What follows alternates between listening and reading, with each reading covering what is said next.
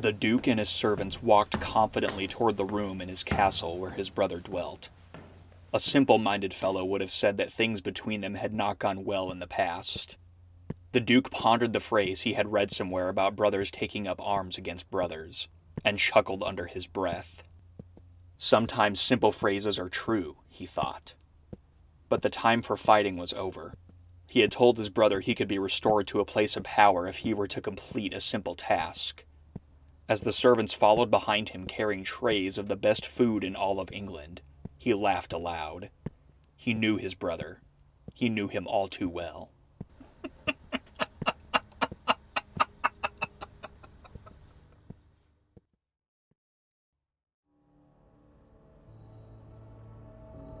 Virtuous Men, a podcast devoted to sharing the lives of men of history, fiction, and today, and the virtues they personify. In this mini pod season, we will explore the seven deadly sins, a man who personified each one, and the opposing virtue needed to defeat it. Welcome to episode 5 The Gluttony of Reginald III.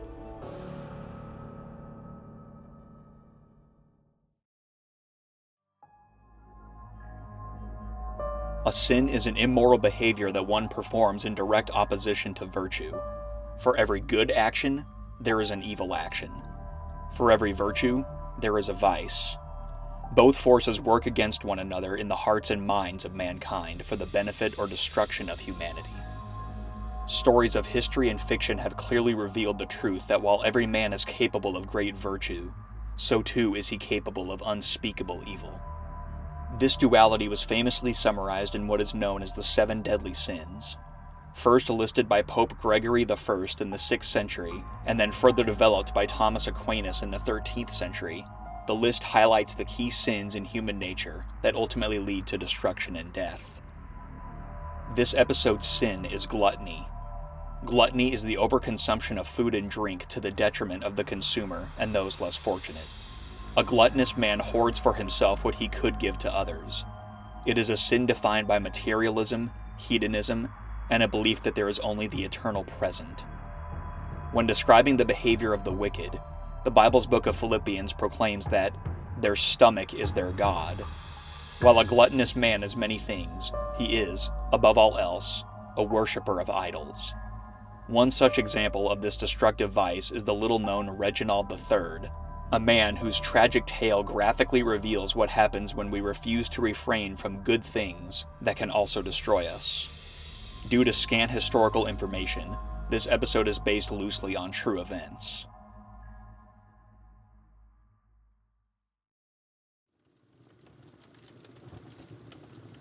Reginald and his brother Edward sat down at the dinner table. Their parents came in shortly after.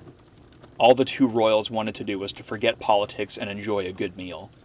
Edward knew that mealtime was Reginald's three favorite times of the day, something that made him want to storm away in anger. At almost every meal, he would pull some prank that made him look away, and when he turned back, a portion of his plate was missing, and Reginald was laughing. Though he hated the pranks, he hated even more that he fell for them. Edward wondered what stupidity his brother would unleash this time as he looked at his brother. He was looking at the doors with a look of anticipation Edward had reluctantly come to memorize. Reginald almost loved the anticipation of the meal to come more than the meal itself. It was seeing the servants bringing in tray after tray that made his heart leap every time.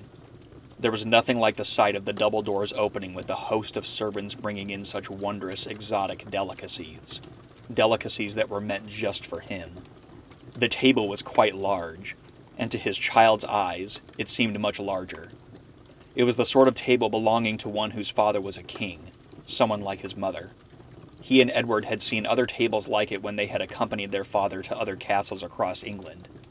When they had looked out from the windows of the carriage at the peasants in the various villages, Reginald always laughed to himself. They would never know the succulent opulence of the meals he ate three times a day, these peasants were fortunate if they received a loaf of bread for a whole week. This thought made him recall when he had eaten three full loaves in one day, and it made him laugh even harder. Reginald would try to break his record one day, but for now, he just wanted to eat. The doors creaked open. The servants came in. Reginald's eyes widened like his own sumptuous gut would soon be doing. He always thought the servants walked too slow in bringing the food. The trays were placed on the tables and the lids were uncovered. The feast looked particularly good today. The steam rose deliciously from the still warm pig on a spit. The dish of rice looked like a Byzantine mosaic with all the various toppings scattered across it. To Reginald, what lay before him was true art. Edward picked up his plate to help himself, but Reginald quickly cut in front of him. He placed everything on his plate in such a slapdash, slipshod manner that Edward was tempted to upend it onto the floor. Edward liked everything on his plate to have its own place.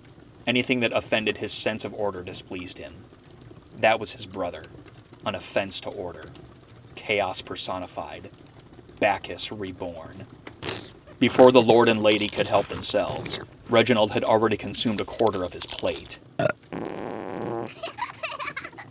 This was another commonplace occurrence. Edward never understood why his parents refused to reprimand Reginald as harshly as they should have. The most they had ever done was to scold him, but they never backed up their threats with any sort of action. He took some solace in the fact that they were as orderly as he was, but it only went so far. They talked quietly to one another while Reginald was finishing his plate. The unruly sight gave Edward an idea. It was something that had always gotten a rise from his brother. He only used it sparingly so that it would have greater impact, and tonight was the night to bring it out again. Reginald slumped off of his chair like a large pat of butter melting off of a steaming breakfast biscuit. As he walked past his brother with his plate in hand, Edward whispered, Crassus. Reginald stopped. He looked at Edward with a level of hate that delighted Edward to no end. It was the name of a Roman statesman they had learned about in their studies. He was known to be enormously overweight. The first time he had called Reginald this name, it had led to a fistfight on the floor. Edward prayed the same would happen now. But instead of his brother's large, sweaty palm slapping his face, it went instead to his plate and overturned it into his lap.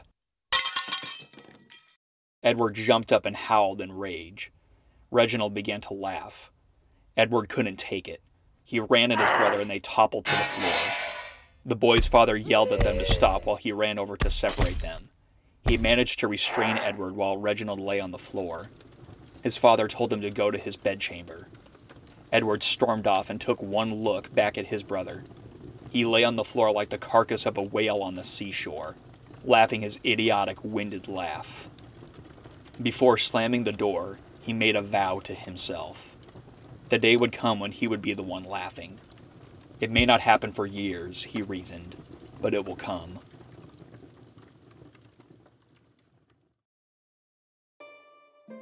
Many years passed, and the brothers aged into their respective roles.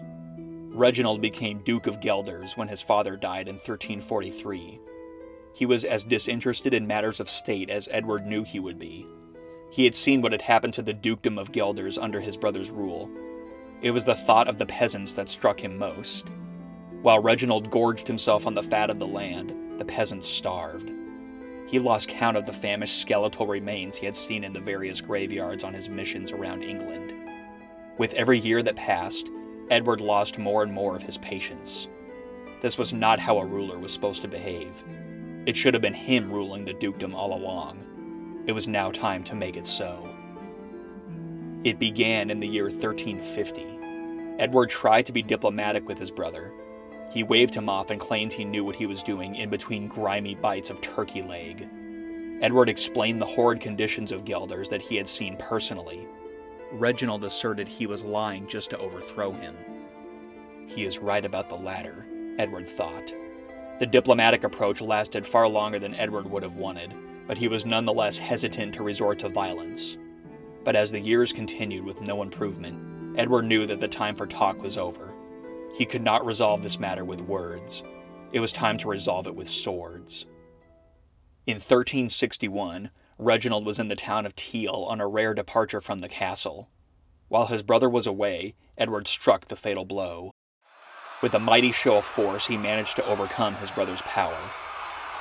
Now that Guelders was his, it was time to make sure his brother would not attempt to do the same to him. He sent scouts to capture Reginald. a task Edward knew would be easy. He was imprisoned in the castle of Newkirk with specific instructions from Edward. It was a scheme he had been planning all those years ago at the dinner table, a scheme that he was excited to finally witness. He instructed his men to build a special room for Reginald. It was without question the finest room in the castle, filled with glowing candles and rich tapestries, and a bed that could have been taken from the bedchamber of heaven itself. There was only one thing about the room that was unusual there was no door. There was only an opening where a door normally would have been. Edward sent a message to his brother he himself had written. You may regain your title, your land, your wealth, and your position if you can leave your room. Reginald laughed. This would be simple enough. He walked over to the entrance and tried to get through, but to his astonishment, he could not pass. His massive girth could not cross the threshold. Oh well, he thought. In time I can get through but Edward had planned for this. He had arranged for the most exotic of all foods to be brought to the room. As always, it was three courses a day breakfast, lunch, and dinner. Only this time, Reginald would not have to share. It would be all for himself. Edward was asked why he was treating his brother so harshly, and he simply said, My brother is not a prisoner. He is free to leave as soon as he wishes. Reginald didn't seem to care that he was trapped in a room with nothing but the finest foods in all the earth. He no longer had to worry about matters of state. All that he needed to focus on was how much he could consume. He devised new eating contests for himself to pass the time. It was a bliss that only the gods of old had known. But as the years went by, he began to wonder what it was like to walk around the castle. He forgot the last time he had seen trees and grass. He had not traveled anywhere for years. He no longer recalled what his own dukedom looked like. He was fully aware of how much larger he had grown while he had been in this room. For all this time, the door had remained open. But as soon as the sight of the servants bringing trays of delicacies crossed his gaze, all thoughts of leaving the room vanished. It was the trays, not his freedom, that mattered most. Ten years passed. Edward had been killed in a terrible battle in 1371 between rival dukedoms. Reginald hoped it had been a slow and painful death.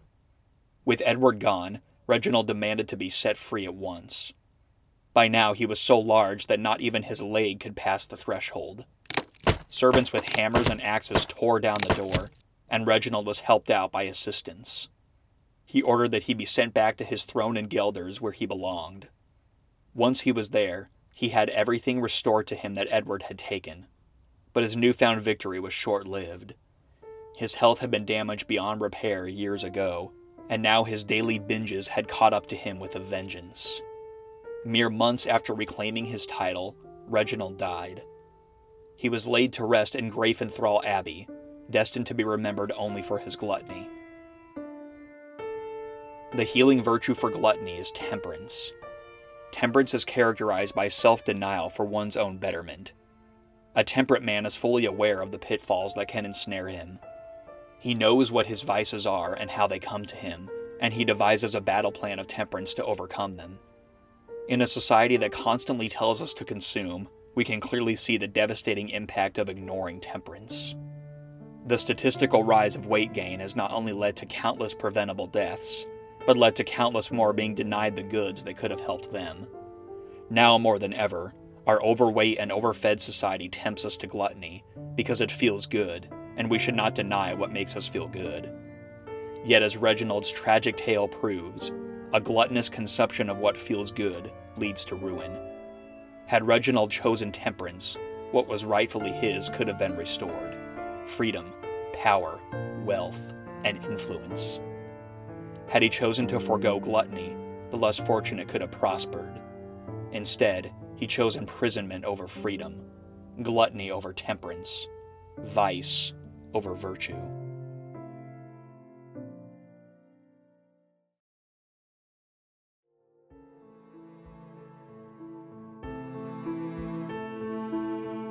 This episode of Virtuous Men was written and recorded by Scott Einig and edited by Jamie Adams. Tune in next Monday for the next episode of our Seven Deadly Sins series The Sin of Envy.